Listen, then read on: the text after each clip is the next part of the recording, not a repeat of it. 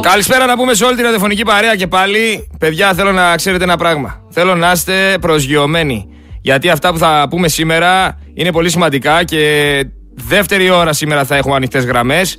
Και την τρίτη ώρα θα είναι μαζί μας ο κύριος Ιερονιμάκη, ο πρόεδρος του Παγκρίτιου Συλλόγου κάτω εκεί στο Ηράκλειο. Ο οποίος κι αυτός αγανακτισμένος όπως και εγώ είναι έτοιμος να τα πει όλα.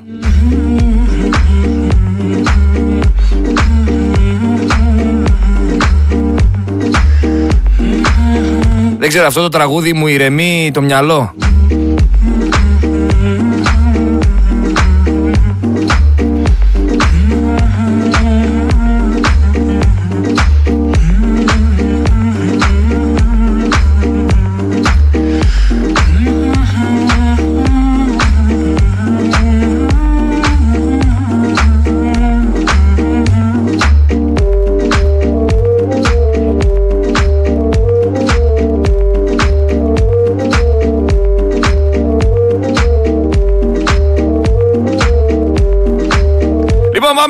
Να σχολιάσουμε ένα πολύ σημαντικό πράγμα το οποίο συνέβη στη Θεσσαλονίκη.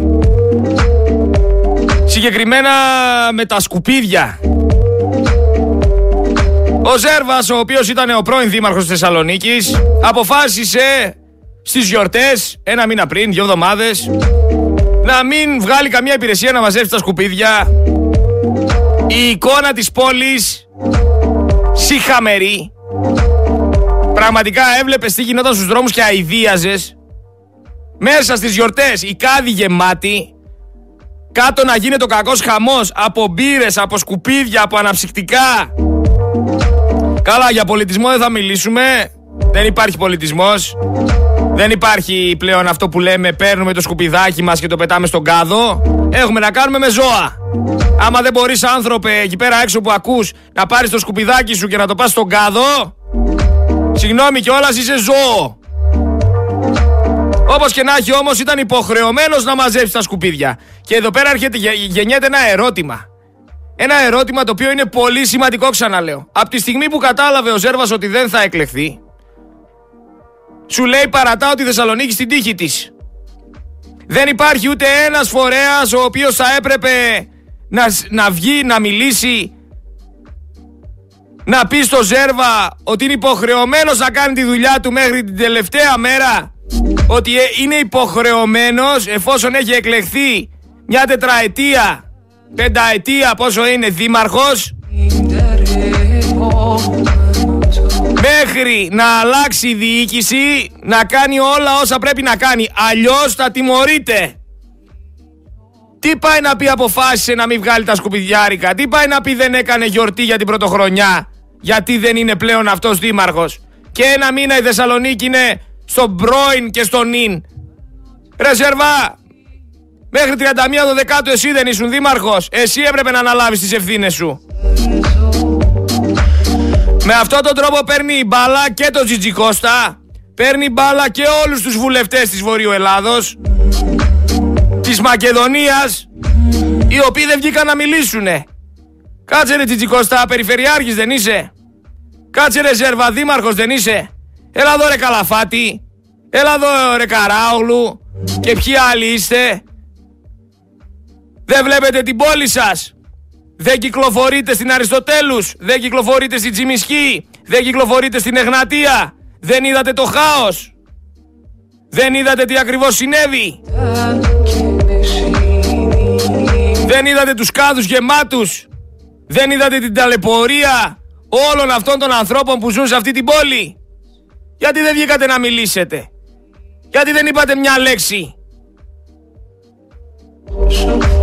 Γιατί ο Ζέρβας είναι με τη Νέα Δημοκρατία; Θέλετε να μας τρελάνετε; Για μένα θα έπρεπε να τιμωρηθεί. Θα έπρεπε να έχει πληρώσει πρόστιμο και να έχει ποινή. Για όλο αυτό το χάος, για όλη αυτή την ξεφτύλα της πόλης εν μέσω εορτών. Το ότι δεν έκανε γιορτή για να μετρήσουμε αντίστροφα 5, 4, 3, 2, 1 και να υπάρξουν πυροτεχνήματα ή να μην υπάρξουν πυροτεχνήματα, τουλάχιστον να υπάρξει κάτι. Μια γιορτή ρε άνθρωπε. Δεν θα το σχολιάσω.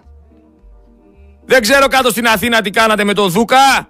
Που θα τα πούμε κι αυτά, θα το σχολιάσουμε κι αυτό. Πάντως εδώ στη Θεσσαλονίκη δεν έκανε τίποτα ο άνθρωπος. Τίποτα. εκδικήθηκε με το δικό του τρόπο και εγκατέλειψε την πόλη γιατί δεν το ξαναψηφίσαν οι Θεσσαλονικείς για να βγει ξανά δήμαρχος. Για να καταλάβετε με ποιους έχετε να κάνετε τα λέω αυτά. Ξεκάθαρα. Ο καθένας κάνει ό,τι γουστάρεις σε αυτή τη χώρα. Και δεν τιμωρείται.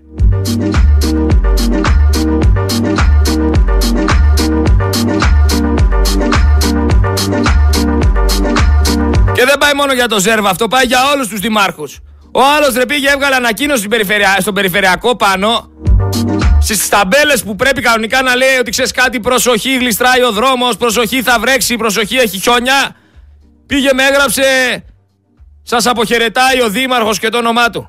Τι είναι ρε το ταμπελάκι του δρόμου, δικό σου είναι. Ή έχει φτιαχτεί για να γράψεις εσύ, σας αποχαιρετάει ο Δήμαρχος;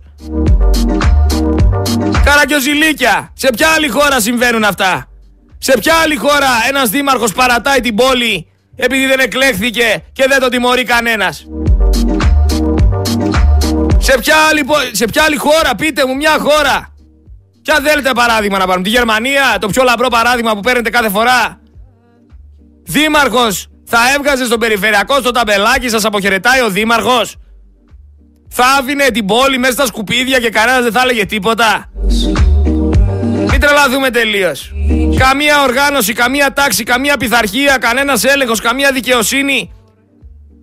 Καμία προστασία του πολίτη, καμία προστασία του καταναλωτή. Από θέμα υγείας να το πάρεις, ήταν επικίνδυνο. Η υγειονομική βόμβα ήταν αυτό. Αλλά εγώ σας τα έλεγα ότι ο άνθρωπος είναι δήμαρχος που στρώνει δρόμους. Δήμαρχος που στρώνει δρόμους είναι. Δεν κάνει κάτι άλλο.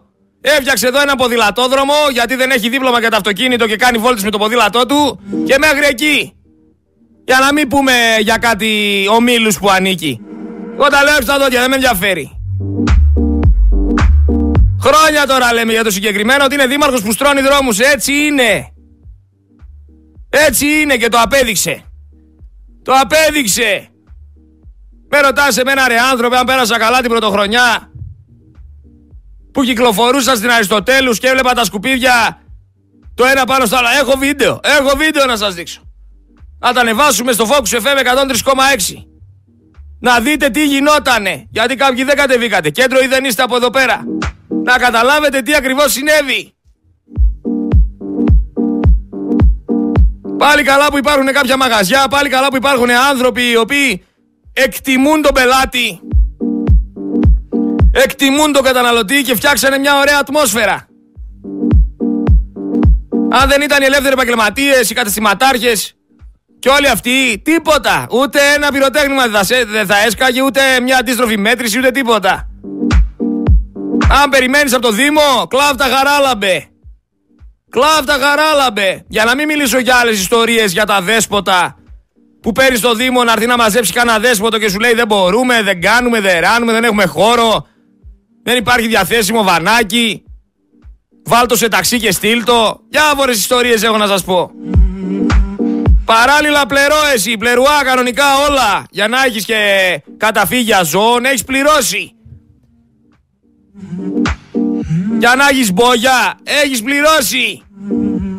Τα φάγανε όμως τα λεφτά.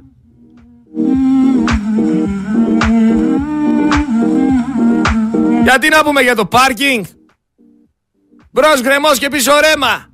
Δεν έχεις να παρκάρεις. Αν διπλοπαρκάρει, σου παίρνουν σπινακίδες.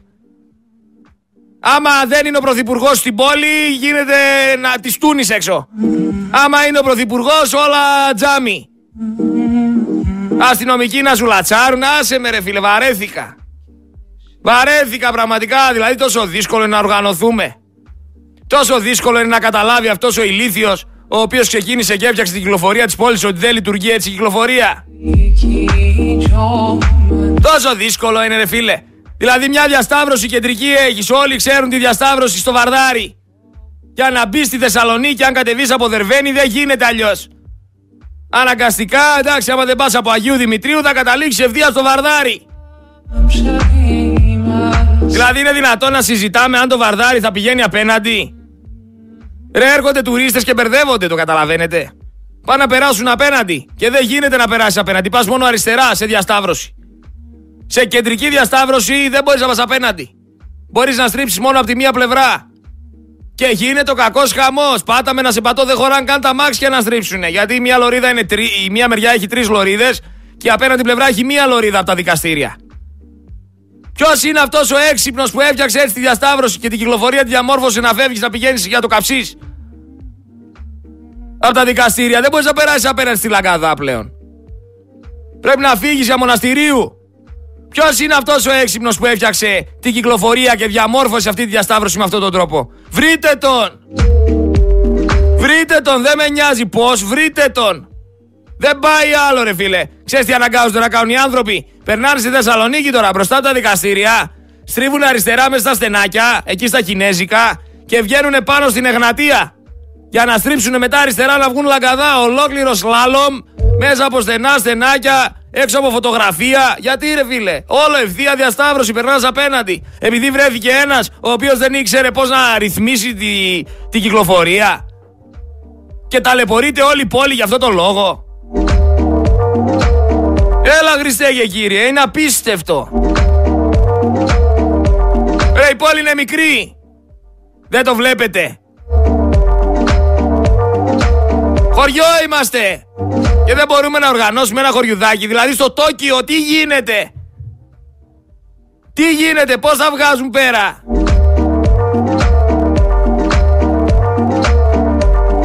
Τώρα θα μου πεις εδώ πέρα κανένας δεν αντιδράει στην εσχροκέρδεια. Κανένας δεν αντιδράει στην εσχροκέρδεια. Θα σας πω εγώ τιμή βαρελιού. Για την αμόλυβδη. Και για το πετρέλαιο θέρμανσης. Το Μάιο του 2008 η τιμή βαρελιού ήταν 127 ευρώ. Τιμή αγοράς για την αμόλυβδη ήταν 80 λεπτά. Εντάξει, ξαναλέω, τιμή βαρελιού 127 ευρώ. Για την αμόλυβδη ήταν 80 λεπτά και για το πετρέλαιο θέρμανσης ήταν στα 48. Το 2008 αυτά. Και πάμε στο 2023. Πλέον η τιμή βαρελιού είναι 72 ευρώ. Σχεδόν η μισή τιμή δηλαδή από το 2008 και πουλάνε την αμόλυδη 1,75 άμα τη βρεις σε κανένα βενζινάδικο. 1,80 πες γιατί είχε πάει και στο 2 ευρώ. Και το πετρέλαιο θέρμανσης 1,40 με 1,50. Ρε αφού τιμή βαρελιού είναι στη μέση. Πώς γίνεται το 2008 να πουλούσαν πιο φθηνά ενώ ήταν πιο ακριβό το βαρέλι και πλέον το Δεκέμβριο του 2023 είναι πιο φθηνό το βαρέλι να πουλάνε πιο ακριβά την αμόλυβδη και το πετρέλαιο θέρμανσης; Τι είναι εισαγόμενη ακρίβεια; Εσχροκέρδια είναι. Ξεκάθαρα. Και κανένας δεν μιλάει. Όλα καλά. Όλα καλά. Βγαίνεις τον λες τον άλλον ότι αδερφέ ξέρεις κάτι; Με αυτό που πάνε να κάνουν με το flyover πάνω από το περιφερειακό ταλαιπωρείται ο πολίτης της Θεσσαλονίκης. Κάνει δύο ώρες να πάει από τα ανατολικά στα δυτικά. Και υπάρχουν κάποιοι έξυπνοι οι οποίοι δεν πατάνε το πόδι στη Θεσσαλονίκη και τι λένε; Άντε ρε υπερβολική. Άντε ρε υπερβολική που κάνετε δύο ώρες. Εγώ πάω από τα ανατολικά στα δυτικά μέσα σε μια ώρα. Σταματήστε πλέον αυτό το ψέμα και αυτή την κρίνια και αυτή τη μιζέρια. Τι λέτε ρε; Έχεις βγει με, εκεί 4 με 5 η ώρα περιφερειακό; Έχεις βγει 3,5 θα σε πω. 3,5 με 5 έχεις βγει περιφερειακό. Εσύ που λες αυτά που λες. Να δεις τι γίνεται. Να δεις πως πας. Δηλαδή ζούμε σε μια πόλη, αντιμετωπίζουμε τα προβλήματα καθημερινά και έρχεται ο άλλος από την άλλη άκρη της Ελλάδας να μας πει ότι δεν τα λέμε καλά. Ρε αδερφέ, λες να μην ξέρω. Λες να μην ξέρω. Τι γίνεται στο Βαρδάρι, τι γίνεται στη Τσιμισκή, τι γίνεται στα Κινέζικα, τι γίνεται στα δικαστήρια. Λες να μην ξέρω. Αφού κάθε μέρα εκεί είμαι. Εσύ που ξέρεις τώρα από, το, από την κολοπετινίτσα να μας πεις. Είναι απίστευτο, αλλά έτσι είναι. Ό,τι ακούσετε. Και ξαναλέω, είναι οι περισσότεροι εκεί πέρα έξω είναι παπαγαλοί. Παπαγαλίζουνε. Θα σας βάλω να ακούσετε ένα ηχητικό για το τι έλεγε ο Σοκράτης φίλοι μου. Και θέλω να, να είναι μάθημα για σας αυτό, θέλω να είναι μια καλή συμβουλή από τον Σοκράτη, όχι από εμένα. Εγώ είμαι ένας βλάχος Ένα παιδί της πιάτσα, ένα παιδί της πιάτσας δεν είμαι κάτι άλλο. Ένας κοινός θνητός. Ο Σοκράτης όμως ήταν φιλόσοφος και ήταν δάσκαλος. Οπότε εμένα μην με ακούτε, δεν με ενδιαφέρει. Το Σοκράτη δεν μπορεί να πει κανένας. Όχι, δεν τον ακούω. Ε, μην τρελαθούμε τώρα. Να το πεις σε μένα να το καταλάβω. Στο Σοκράτη δεν γίνεται να το πεις. Οπότε άκου το από το Σοκράτη, πα και βάλεις μυαλό. Μια μέρα καθώς περπατούσε ο γνωστός φιλόσοφος ο Σοκράτης, ένας μαθητής του τον πλησίασε ενθουσιασμένος θέλοντας να μοιραστεί μαζί του κάποια νέα. Ο άντρας άρχισε να μιλάει, αλλά ο Σοκράτης τον διέκοψε και του είπε «Περίμενε μια στιγμή. Πριν συνεχίσεις, θέλω να σου κάνω τρεις βασικές ερωτήσεις σχετικά με αυτό που θες να μου πεις. Και ανάλογα με τις απαντήσεις που θα μου δώσεις, θα κρίνω αν πρέπει να μάθω τις πληροφορίες που έχεις για μένα ή όχι. Ο άνδρας μπερδεύτηκε και ρώτησε τον Σοκράτη το λόγο αυτών των ερωτήσεων. Τότε ο Σοκράτης του εξήγησε ότι πρέπει πάντα να φιλτράρουμε αυτά που ακούμε. Και έτσι προχώρησε στην πρώτη ερώτηση. Είσαι σίγουρος ότι αυτό που θέλεις να μου πεις είναι αλήθεια; Ο άντρας το σκέφτηκε για μια στιγμή και απάντησε. Λοιπόν, το άκουσα από κάποιον άλλον, αλλά δεν είμαι σίγουρος αν είναι πραγματικά αλήθεια. Ο Σοκράτης έγνεψε και συνέχισε στη δεύτερη ερώτηση. Αυτό που θέλεις να μου πεις είναι κάτι καλό ή κάτι κακό; Ο άντρας δίστασε και είπε για να είμαι ειλικρινής, δεν είναι κάτι καλό. Αφορά ένα άλλο πρόσωπο και περιέχει πολλά κουτσομπολιά. Θέλεις λοιπόν να μου πεις κάτι κακό για κάποιον, αλλά δεν είσαι σίγουρος αν είναι αλήθεια, ρώτησε ο Σοκράτης και συνέχισε. Είναι άραγε ωφέλιμο για μένα να ακούσω αυτή την πληροφορία. Ο άνδρας το σκέφτηκε και τελικά είπε «Όχι, δεν είναι πραγματικά χρήσιμο για εσάς θα ήταν απλώς ένας αντιπερισπασμός. Ο Σοκράτης χαμογέλασε και είπε «Τότε ας το αφήσουμε έτσι. Αν αυτό που θέλεις να μου πεις δεν είσαι σίγουρος ότι είναι αληθινό, καλό ή χρήσιμο για εμένα, ίσως είναι καλύτερα να μην μου το πεις καθόλου». Και έτσι ο Σοκράτης συνέχισε χαμογελαστός στον όμορφο περίπατό του. Αν σας άρεσε το βίντεο, Πολύ απλά και ωραία τα είπε ο άνθρωπος. Πολύ απλά και ωραία. Το άκουσες από κάποιον, δεν είσαι σίγουρος ότι είναι αλήθεια. Θεωρείς, ε, περιέχει κουτσουμπολιό μέσα το οποίο πάει να δυσφημίσει. Οπότε γιατί να το ακούσουμε ρε φίλε, γιατί να τον απαράγεις; Γιατί είσαι παπαγάλος; Θέλω να μιλάμε με στοιχεία, θέλω να είμαστε αληθινοί. Θέλω να ξέρουμε τι λέμε. Θέλω να υπάρχει σοβαρή πηγή, όπως αυτό που κάνουμε με το τραπεζικό. Δεν μιλάμε και δεν λέμε απλά για να λέμε. Επειδή πολλοί αμφισβητούν και καλά κάνουν που αμφισβητούν.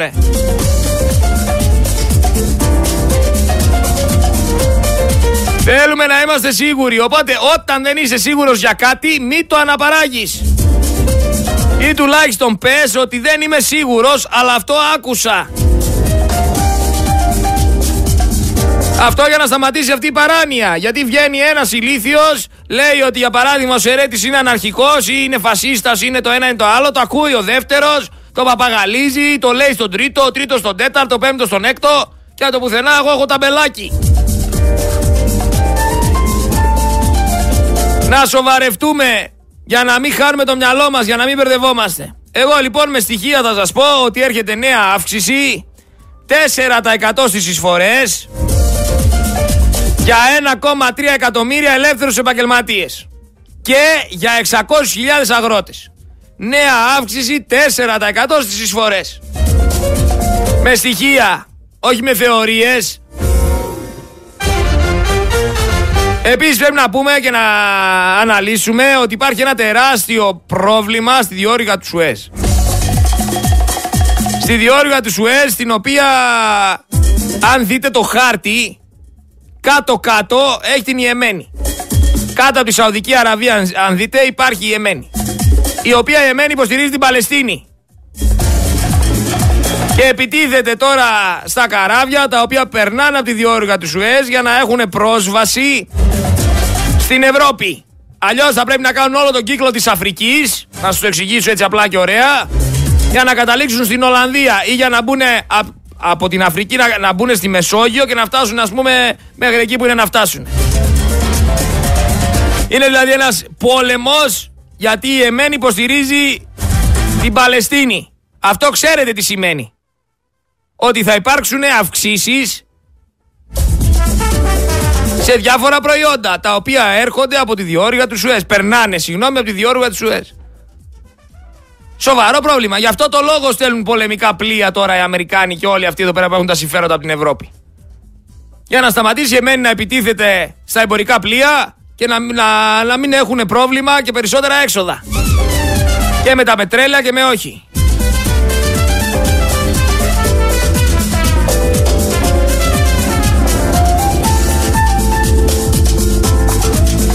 Σας τα λέω για να ξέρετε τι γίνεται.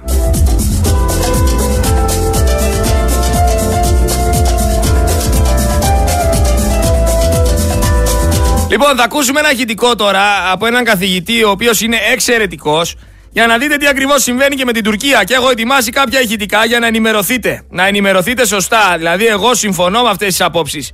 Και είναι πολύ ωραίο να ξέρετε τι ακριβώς συμβαίνει. Πάμε λίγο να ακούσουμε λίγο και τον καθηγητή. Λοιπόν, ο Ερντογάν. Για τον Ερντογάν συγκεκριμένα, για το πώς η Δύση του χαϊδεύει τα αυτιά, για το πώς η Δύση έχει επιλέξει να κάνει ισχυρή την Τουρκία για να έχει πρόσβαση στην Ασία και δεν έχει επιλέξει να στηρίξει τους Έλληνες. Που οι Έλληνες είναι πραγματικά η ρίζα του πολιτισμού της Δύσης. Θέλουνε τον Ερντογάν, το παιδάκι τους. Ακούστε τον. Λοιπόν, ο Ερντογάν. Ο Ερντογάν είναι το αγαπημένο παιδί του παγκοσμίου συστήματος. Τα είχαμε πει αυτά σε κάτι μαθήματα που είχαμε πέρσι με την τουρκική ιστορία. Ποιον άλλο θα βρουν οι δυτικοί όλοι οι δυτικοί, το χαϊδεύουν. Γιατί το χαϊδεύουνε μου λέτε; Μπαίνει στη Συρία, βομβαρδίζει τους Κούρδους, μπαίνει στο Ιράκ, βοηθάει τους Ουκρανούς, βοηθάει τους Ρώσους, μουντάρει τους Έλληνες, κάνει μπούλινγκ στους Βούλγαρους, βρίζει, κάνει δείχνει και τον έχουν έτσι. Νομίζετε ότι τα κάνει μόνος του; Όχι.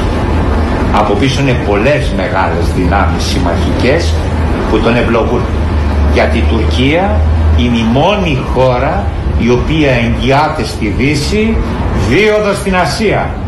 Είναι η μόνη μουσουλμανική χώρα δυτικού τύπου, ανατολικού τύπου, μουσουλμανικού τύπου, ευρωπαϊκού τύπου, ασιατικού τύπου η οποία μπορεί να διευκολύνει όποτε χρειαστεί λόγω θέσης και πραγματικότητος τον δυτικό κόσμο σε ό,τι γίνει. Και εδώ το, τα φαινόμενα. Όχι λοιπόν, δεν πρέπει να τον πειράξουν ποτέ. Αν αρρωστήσει ο άνθρωπος, γιατί έχει πρόβλημα υγεία, αν γλιστρήσει, κάτι μπορεί. Λοιπόν, είναι, είναι σκληρά αυτά που λέω, ξέρετε, αλλά εγώ δεν μπορώ να σας πω ότι αυτό είναι άσπρο. Θα σας πω ψέματα.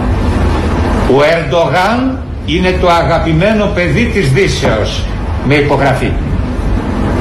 Κατόπιν τούτου, διότι η Δύση του επιτρέπει και τον προωθεί να κάνει αυτά που θέλει. Διότι ο Ερντογάν, αν συνεχίσει έτσι, θα έχει 100-120 εκατομμύρια σε 30 χρόνια, θα είναι δηλαδή μια χώρα περίπου πληθυσμιακά ίσης με τη Ρωσία, θα εξοπλιστεί. Αυτή τη στιγμή ξέρετε τη βιομηχανία στρατιωτική στην Τουρκία. Μα κάθονται οι Έλληνες, είναι κρίμα δηλαδή. Και δεν σκέφτονται ότι ο μέσος τούρκος πεινάει και δεν έχουν ψωμί και ο δήμαρχος του ψωμί. Είμαστε, θυμάστε τι γινόταν το 10.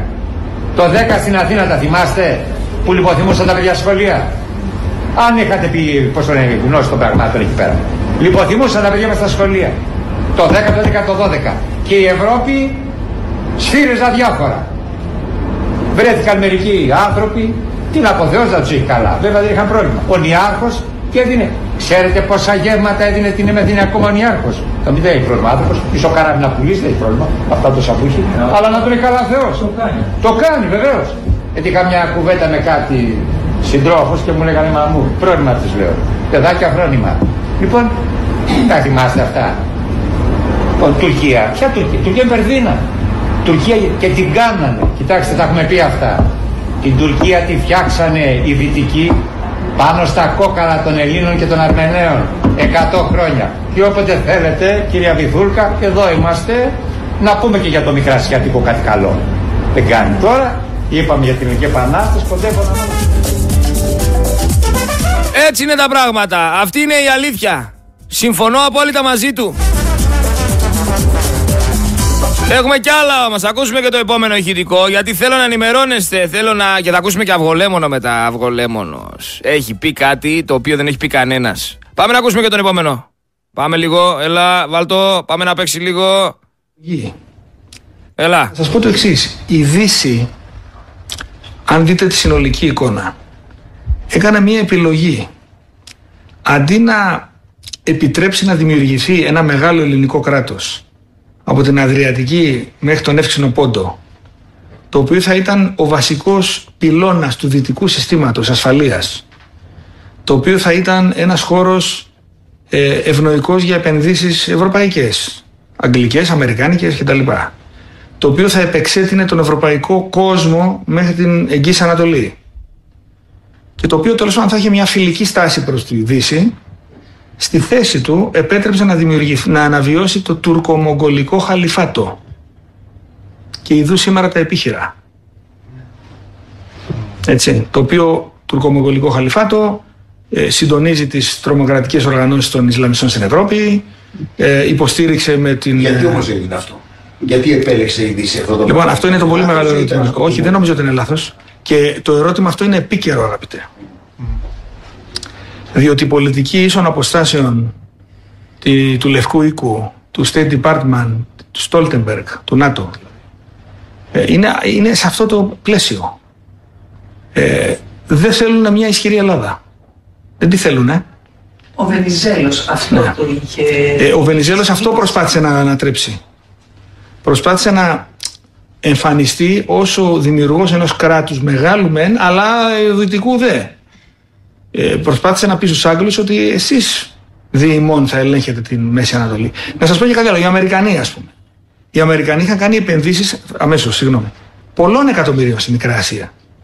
Τα χάσαν όλα. Πρόλαβαν και κουβάλισαν τη Ροβέρτιο από την Κωνσταντινούπολη και φτιάξαν το Κολέγιο Αθηνών, ε, το Ανατόλια στην Θεσσαλονίκη και τη Αμερικανική Γεωργική Σχολή. Άρον άρον φύγαν οι Αμερικανοί. Οι Τούρκοι τους ξυλώσαν όλους. Ε, Με επενδύσεις πολλών δεκάδων εκατομμυρίων δολαρίων εκείνη την εποχή. Τα χάσαν όλα. Δεν θέλανε ένα μεγάλο ελληνικό κράτος. Είναι απολύτως βέβαιο ότι αν το θέλανε θα το είχαν επιβάλει. Δεν το θέλανε οι Αμερικανοί, λες. Κανείς δεν το θέλει.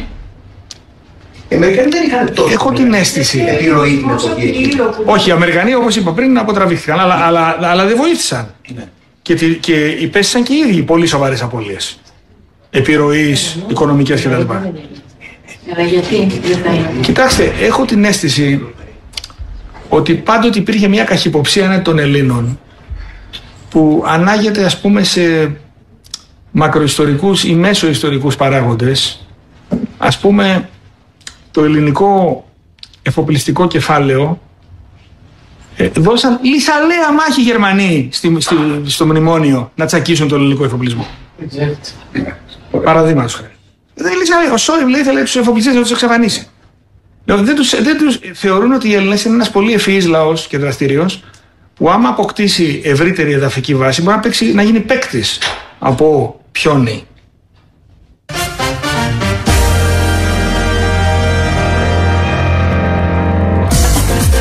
Βλέπετε, είναι ξεκάθαρο.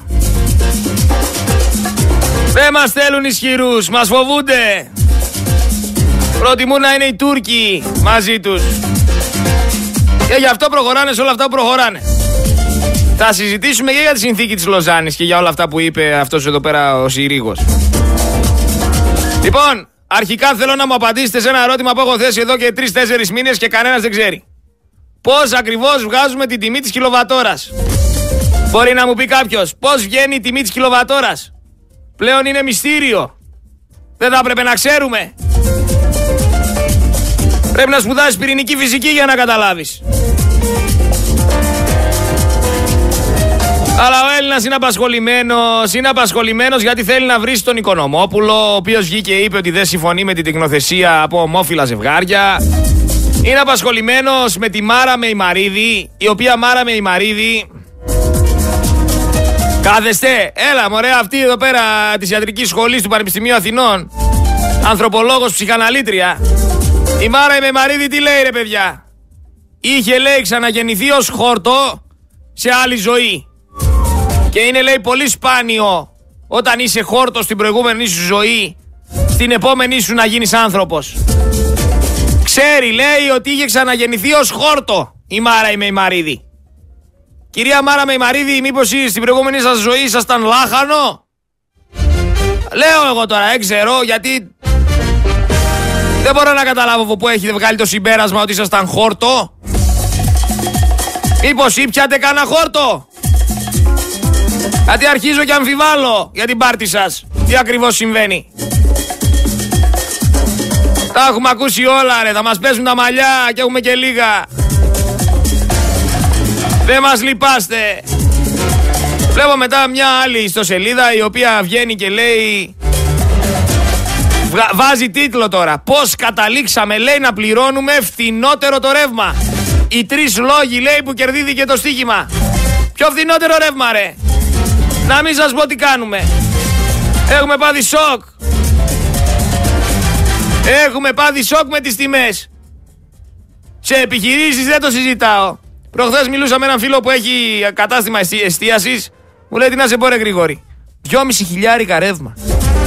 Δυόμιση χιλιάρικα ρεύμα, το καταλαβαίνεις. Δυόμιση χιλιάρικα ρεύμα. Το λέω και δεν το πιστεύω. Θα πούμε και εδώ για το ραδιόφωνο που μας ήρθε ένα χιλιάρικο ρεύμα. Επειδή κρυώνει το κοκαλάκι τους μέσα και το έχουν τσιτώσει στο 24 και έχουν βάλει τα κλιματιστικά να δουλεύουν παντού. Ένα χιλιάρικο. Να σας δείξω το λογαριασμό. Πού είναι το φθηνό ρεύμα για να καταλάβω ρε παιδιά. Για να καταλάβω αλήθεια δηλαδή είναι απίστευτο το να κοροϊδεύουν τον κόσμο με αυτόν τον τρόπο μέσα από τίτλους στις ιστοσελίδες, μέσα από στημένα κανάλια στην τηλεόραση, μέσα από φανατικούς κομματικούς υποστηρικτές στα ραδιόφωνα. Είναι να απορείς. Στην Αθήνα τώρα έγινε ένας κακός χαμός με την φάση όλη αυτή με το Δούκα, με το κοριτσάκι που ανέβασε πάνω, με τις σημαίες της Παλαιστίνης.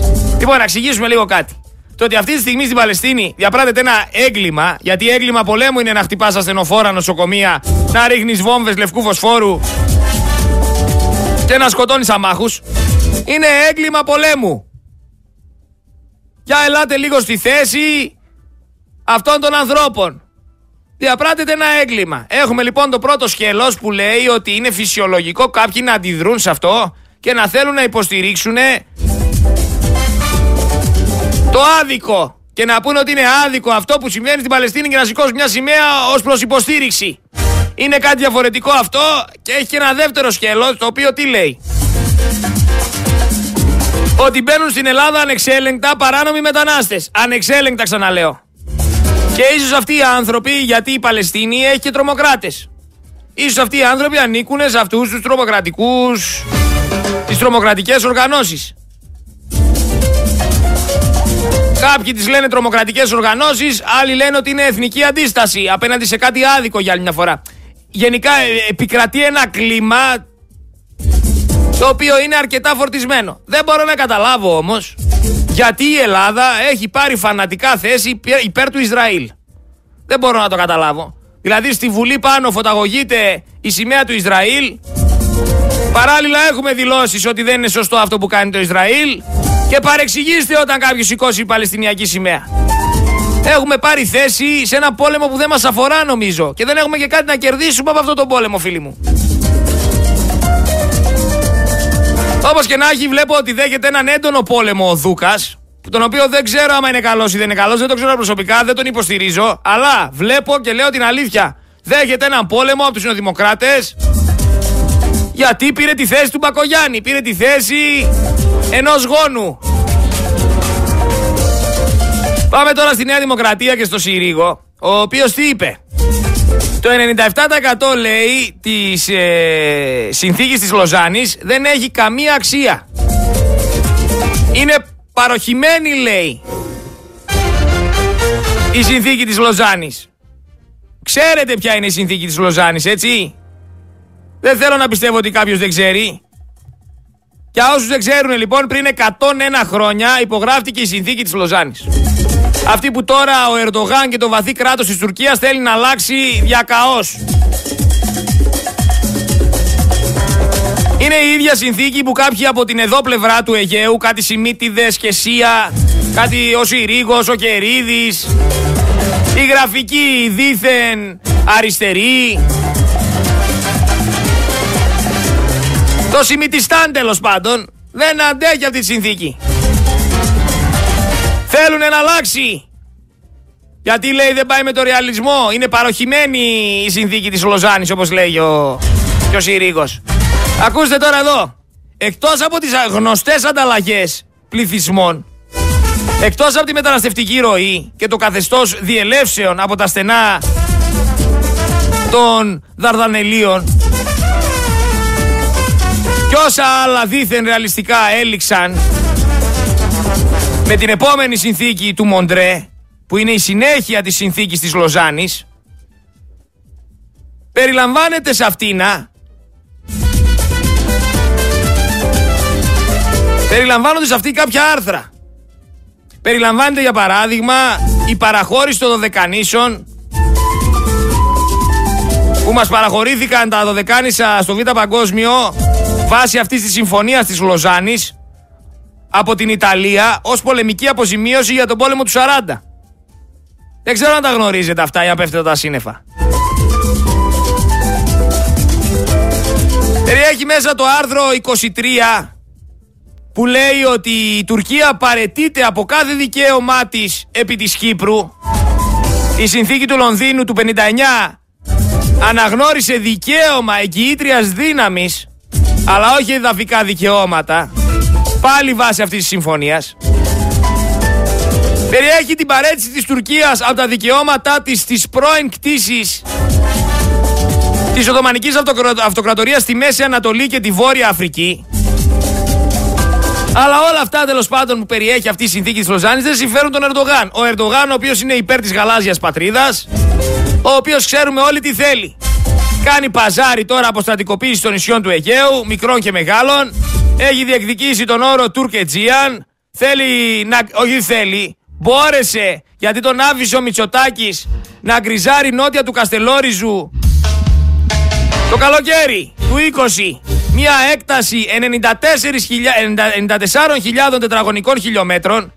Το ακούτε, 94.000 τετραγωνικών χιλιόμετρων. Φανταστείτε για τι έκταση μιλάμε. Όλη αυτή την έκταση εκεί νότια του Καστελόριζου την κρίζαρε ο Τούρκος. Επειδή ο Μητσοτάκης τον άφησε το καλοκαίρι του 20. Του επιτρέπει να έχει επιρροή στη Θράκη. Οπότε ο Ερντογάν μόνο να κερδίσει μπορεί από όλο αυτό που έχει καταφέρει. Μαντέψτε ποιος χάνει. Επίσης, με αυτό που έκανε το καλοκαίρι του 20 ο Μητσοτάκης που επέτρεψε να γκριζάρει αυτή την έκταση 94 τετραγωνικών χιλιόμετρων ο Ερντογάν, επιτρέπει τη διαρκή ομοιρία της Κύπρου από την Άγκυρα. Επιτρέπει τον έλεγχο στις ροές της ενέργειας από τα κοιτάσματα της περιοχής της Μέσης Ανατολής προς την Ευρώπη. Για λογαριασμό άλλων φυσικά, έτσι όπως της Γερμανίας, της Ρωσίας, του Κατάρ. Τι ακριβώς προτείνετε, δηλαδή να μάθουμε κι εμείς; Να διαπραγματευτούν αυτοί εδώ πέρα οι άνθρωποι, οι δίθεν ρεαλιστές, οι why not, οι παροχημένοι που λένε ότι η συνθήκη της Λοζάνης δεν έχει καμία αξία. Φυσικά και έχει αξία και είναι πολύ σημαντική η αξία της. Και δεν πρέπει να επιτρέψουμε σε τσαρλατάνους να χαρίζουν πράγματα χωρίς να ρωτήσουν κανέναν. Δεν είναι τσιφλίκι τους η Ελλάδα.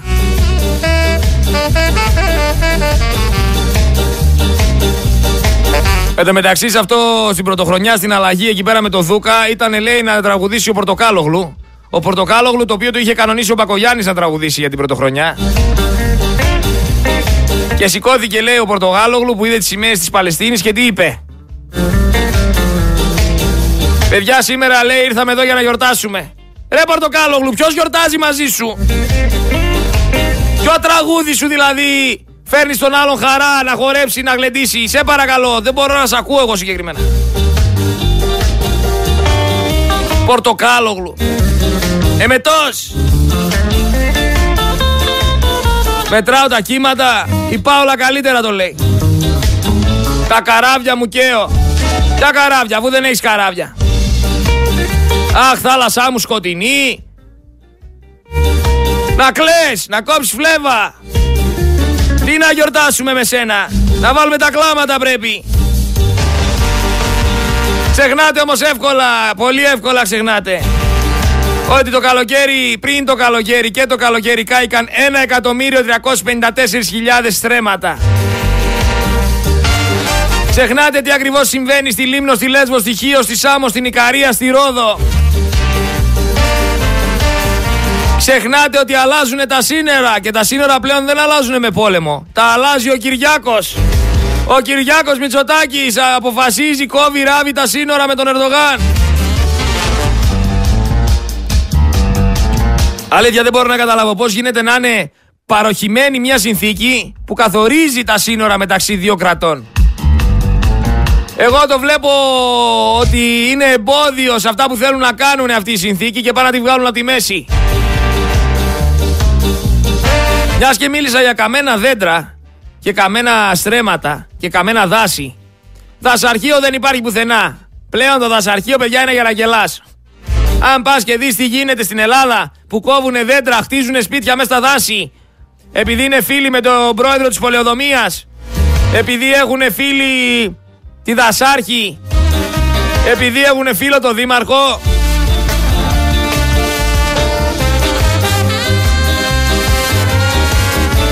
Έχει ο άλλος φίλο στην πολεοδομία, έχει φίλο τον δήμαρχο και τη δασάρχη.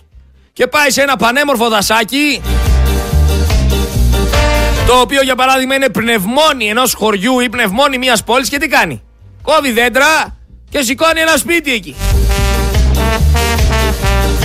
Το δασαρχείο δεν λέει τίποτα. Ποιο δασαρχείο, ανύπαρκτη τελείως. Θα σας φέρω παράδειγμα. Θα σας φέρω παράδειγμα γιατί το δασαρχείο είναι ανύπαρκτο και για μένα θα πρέπει να πηγαίνουν φυλακή όλοι αυτοί. Γιατί πληρώνονται για να προστατεύουν τα δέντρα. Πληρώνονται για να προστατεύουν το οξυγόνο μας. Τα δάση μας, το πράσινο. Χωρίς δέντρα δεν θα ζήσετε, βρε. Όσα τσιμέντα κι αν κάνετε, καθαρό οξυγόνο δεν θα υπάρχει αν δεν υπάρχουν δέντρα. Χαϊβάνια. Φυλακή όσοι δεν κάνουν τη δουλειά τους στο δασαρχείο. Όσοι με κονέ και ρουσφέτια κάνουν τα στραβά μάτια. Θα έπρεπε να υπάρχει ποινή. Δηλαδή για το Θεό, σας φέρνω παράδειγμα, το Τσιμεντένιο Πάρκο, κάτω εκεί πέρα στη Γλυφάδα, τη δεκαετία του 30, είναι η περιοχή εκεί του κολεγίου του ελληνικού. Είχανε θέμα, σας πω τώρα εγώ, είχανε θέμα με την ελονοσία. Ξέρετε τι είναι η ελονοσία. Τα κουνούπια. Και πήρανε μια απόφαση εκεί πέρα οι κάτοικοι και αυτοί που είχαν το χώρο και τον εκμεταλλευότανε και το φροντίζανε και λένε παιδιά θα φυτέψουμε ευκάλυπτους για να προστατευτούμε από τα κουνούπια. Γνωρίζετε θεωρώ οι περισσότεροι ότι ο ευκάλυπτος αποτρέπει τα κουνούπια. Τα διώχνει. Και φυτέψανε ευκάλυπτους. Το γεμίσαν ευκάλυπτους, έγινε δάσος μέσα για να μην έχουν πρόβλημα με την ελονοσία. Και πριν λίγες μέρες, αιωνόβια δέντρα, ε, είχαν γίνει θηρία. Πανέμορφο τοπίο. Έμπαινες μέσα, ανέπνε, καθαρό οξυγόνο, γούσταρες στην ψυχή σου. Πριν λίγες μέρες πήγαν εκεί πέρα κάποιοι και κόψανε όλα τα αιωνόβια αυτά δέντρα. Θυσιάστηκαν όλα αυτά τα δέντρα για έναν τσιμεντένιο βωμό ο οποίος έχει σκοπό το κέρδος για άλλη μια φορά. Και αναρωτιέμαι και λέω εγώ γιατί αδιαφορούν με αυτόν τον τρόπο οι αρχές; Πού είναι οι φορείς, πού είναι οι παράγοντες Πού είναι τα δασαρχεία; Πού είναι οι δασοφύλακες, οι δασολόγοι; Πού είναι οι φυσιολάτρες; Πού είναι οι φιλόζωοι γιατί αφορά και ζωάκια τα οποία κατοικούσαν σίγουρα σε εκείνη την περιοχή. Γιατί όπου βάζεις δέντρα και αναπτύσσεται φύση, αναπτύσσεται και περιβάλλον. Και όπου αναπτύσσεται περιβάλλον υπάρχουν και έντομα τα οποία έντομα φέρνουν πουλιά, τα οποία πουλιά φέρουν φίδια, τα οποία φίδια φέρουν άλλα ρακούνι, φίτσες και πάει λέγοντας. Πού είναι η περιβαλλοντική μελέτη που επιτρέπει να κόψουν αυτά τα αιωνόβια δέντρα; Δεν υπάρχει πλέον ντροπή. Το καταλαβαίνετε και δεν είναι μόνο αυτό το σημείο. Είναι πάρα πολλά σημεία σε αυτή τη χώρα που ξυπνάει ένας καλικάτζαρος μια μέρα και πάει κόβει δέντρα, βέρτα, κουβέρτα για να σηκώσει εκεί ένα σπίτι ή για να σηκώσει ένα κατάστημα ή για να σηκώσει ένα εμπορικό και δεν μιλάει κανένας. Τι πάει να πεις σε αυτή τη χώρα ότι όλα πρέπει να γίνονται με καταγγελία; Και εσείς τι κάνετε δηλαδή, άμα δεν κάνει κανένας καταγγελία, κάθεστε και ταξίνετε. Σας παρέχουν αυτοκίνητα. Σας παρέχουν λεφτά. Σας παρέχουν ό,τι ζητήσετε. Αν πάτε να κόψετε ξύλα για να καθαρίσετε καμιά αρρώστια σε κάνα δασάκι, παίρνετε τα ξύλα, ζούλα, κατσίκα και τα πουλάτε. Μόνο κερδισμένοι είστε ρε, κάντε μια βόλτα ρε να προστατεύσετε ένα δασάκι έχετε. Ένα δασάκι έχετε να προστατεύσετε ρε, από αυτό αναπνέουμε, αυτό καθαρίζει τα καυσαέρια, αυτό καθαρίζει ό,τι καθαρίζει. Δεν τρέπεστε λιγάκι ρε να επιτρέπετε στον κάθε καλικάτσαρο να πηγαίνει να κόβει και να χτίζει. Τόσα χωράφια ανεκμετάλλευτα έχει ρε. Ας πάνε να χτίσουμε στα χωράφια να μείνουνε. Εκεί που έχει δέντρα πρέπει. Δηλαδή δεν σέβεστε τίποτα. Κάπου έλεος. Εν τω μεταξύ σκάει κι άλλη είδηση. Αποστρατεύεται λέει από τα μέσα Ιανουαρίου αρχηγός Γεθά, ο στρατηγός, ο Κωνσταντίνος ο Φλόρο. Αποστρατεύεται, παιδιά. Θα τον πληρώνετε γι' αυτόν με σύνταξη. Δεν σήκωσε ανάστημα πουθενά. Δεν είπε τίποτα για όλα αυτά που συμβαίνουνε. Αρχηγός Γεθά, να μην σας πω από πού. Τον έχουν πιασμένο, λένε φήμες όμως. Κάποιοι λένε ότι είναι όμοιρος. Γιατί έχει λερωμένη τη φωλιά του και από τις παρακολουθήσεις πλέον δεν μπορεί να κάνει πολλά. Να μην είχε λερωμένη τη φωλιά του. Και αν έχει λερωμένη τη φωλιά του, κατάσχεση περιουσίας και φυλακή. Τι πάει να πει το κρατάμε εκεί πέρα; Άμα έχει λερωμένη τη φωλιά του, να τιμωρηθεί.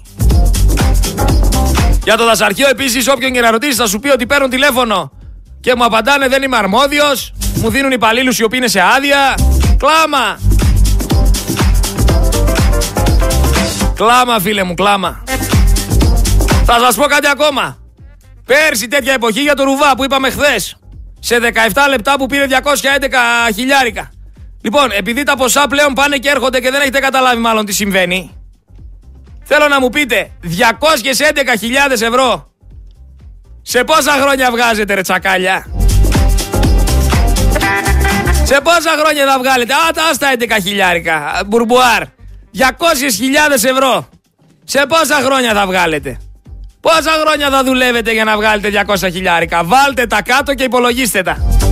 Ε, λοιπόν, ο Ρουβάς έβγαλε 211.000 ευρώ σε 17 λεπτά. Απ' τη φορολογία σας τα πήρε. Του τα έδωσε ο φίλος του Μπακογιάννης και καλά να τραγουδήσει το λικαβιτό εν μέσω lockdown. Για 17 λεπτά 211.000 ευρώ. Κάτσε εσύ δούλευε μια ζωή να τα βγάλεις Χαϊβάνι. Ε Χαϊβάνι. Ο Ρουβάς βρήκε τα κονέ και μέσα σε 17 λεπτά άρπαξε 200 χιλιάρικα. Εσύ τι έκανες; Κατάλαβες τι λέμε. Τα εκατομμύρια, τα δισεκατομμύρια πλέον τα σχολιάζουμε λες και είναι ένα τίποτα. Φίλε μου 200 χιλιάρικα ξέρεις ποια είναι. Ένα εκατομμύριο που συζητάμε έτσι για πλάκα ξέρεις ποια είναι. 850.000 ευρώ για να φτιάξεις μια πλατεία. Ξέρεις πόσα είναι 850.000 ευρώ; Ρε τρώνε δισεκατομμύρια, ξυπνήστε. Εν τω μεταξύ για το κοριτσάκι το μελαχρινό που ανέβασε ο Δούκας πάνω στη σκηνή. Να πούμε το κοριτσάκι που λέτε κάποιοι ανέβασε κοριτσάκι από το Πακιστάν και κάνει και ράνει. Παιδιά είναι η κόρη του γαλακτερού. Έτσι, ούτε Παλαιστίνια είναι ούτε τίποτα. Και ντροπή σας πραγματικά για αυτό το σχόλιο. Κόρη του γαλακτερού είναι ρε. Της Νάντσι Ζαμπέτογλου και του Νάσου Γαλακτερού. Ο Νάσου Γαλακτερός ξέρετε ποιος είναι. Ο καλαθοσφαιριστής ρε. Αυτός που ήταν με τη ρούλα την κορομιλά. Και NBA έχει παίξει. Απίστευτα πράγματα. Αλλά αυτός είναι ο Δημοκράτης. Ο άνθρωπος που ζητάει να φέρει εργάτες από το Πακιστάν, αυτό κάνει. Λέει θα φέρω εργάτες από το Πακιστάν και βρίζει μετά ένα μελαχρινό κοριτσάκι που ανέβασε ένας δήμαρχος ο οποίος έκλεψε τη θέση του γόνου φίλου της. Φίλου τους. Έκλεψε τη θέση ο Δούκας από τον Πακογιάννη και τρέξαν να το βρίσουν. Ανέβασε κοριτσάκι από το Πακιστάν. Ε, εσείς φέρετε 500.000 από το Πακιστάν. Και δεν είναι και από το Πακιστάν το κοριτσάκι. Είναι η κόρη του γαλακτερού. Δηλαδή μια παράνοια. Δεξί και αριστερή, όλοι μαζί στα σκουπίδια. Στα σκουπίδια! Πραγματικά είναι διαγωνισμός ηλικίων πλέον. Παλεύουνε ποιος είναι πιο ηλίθιος.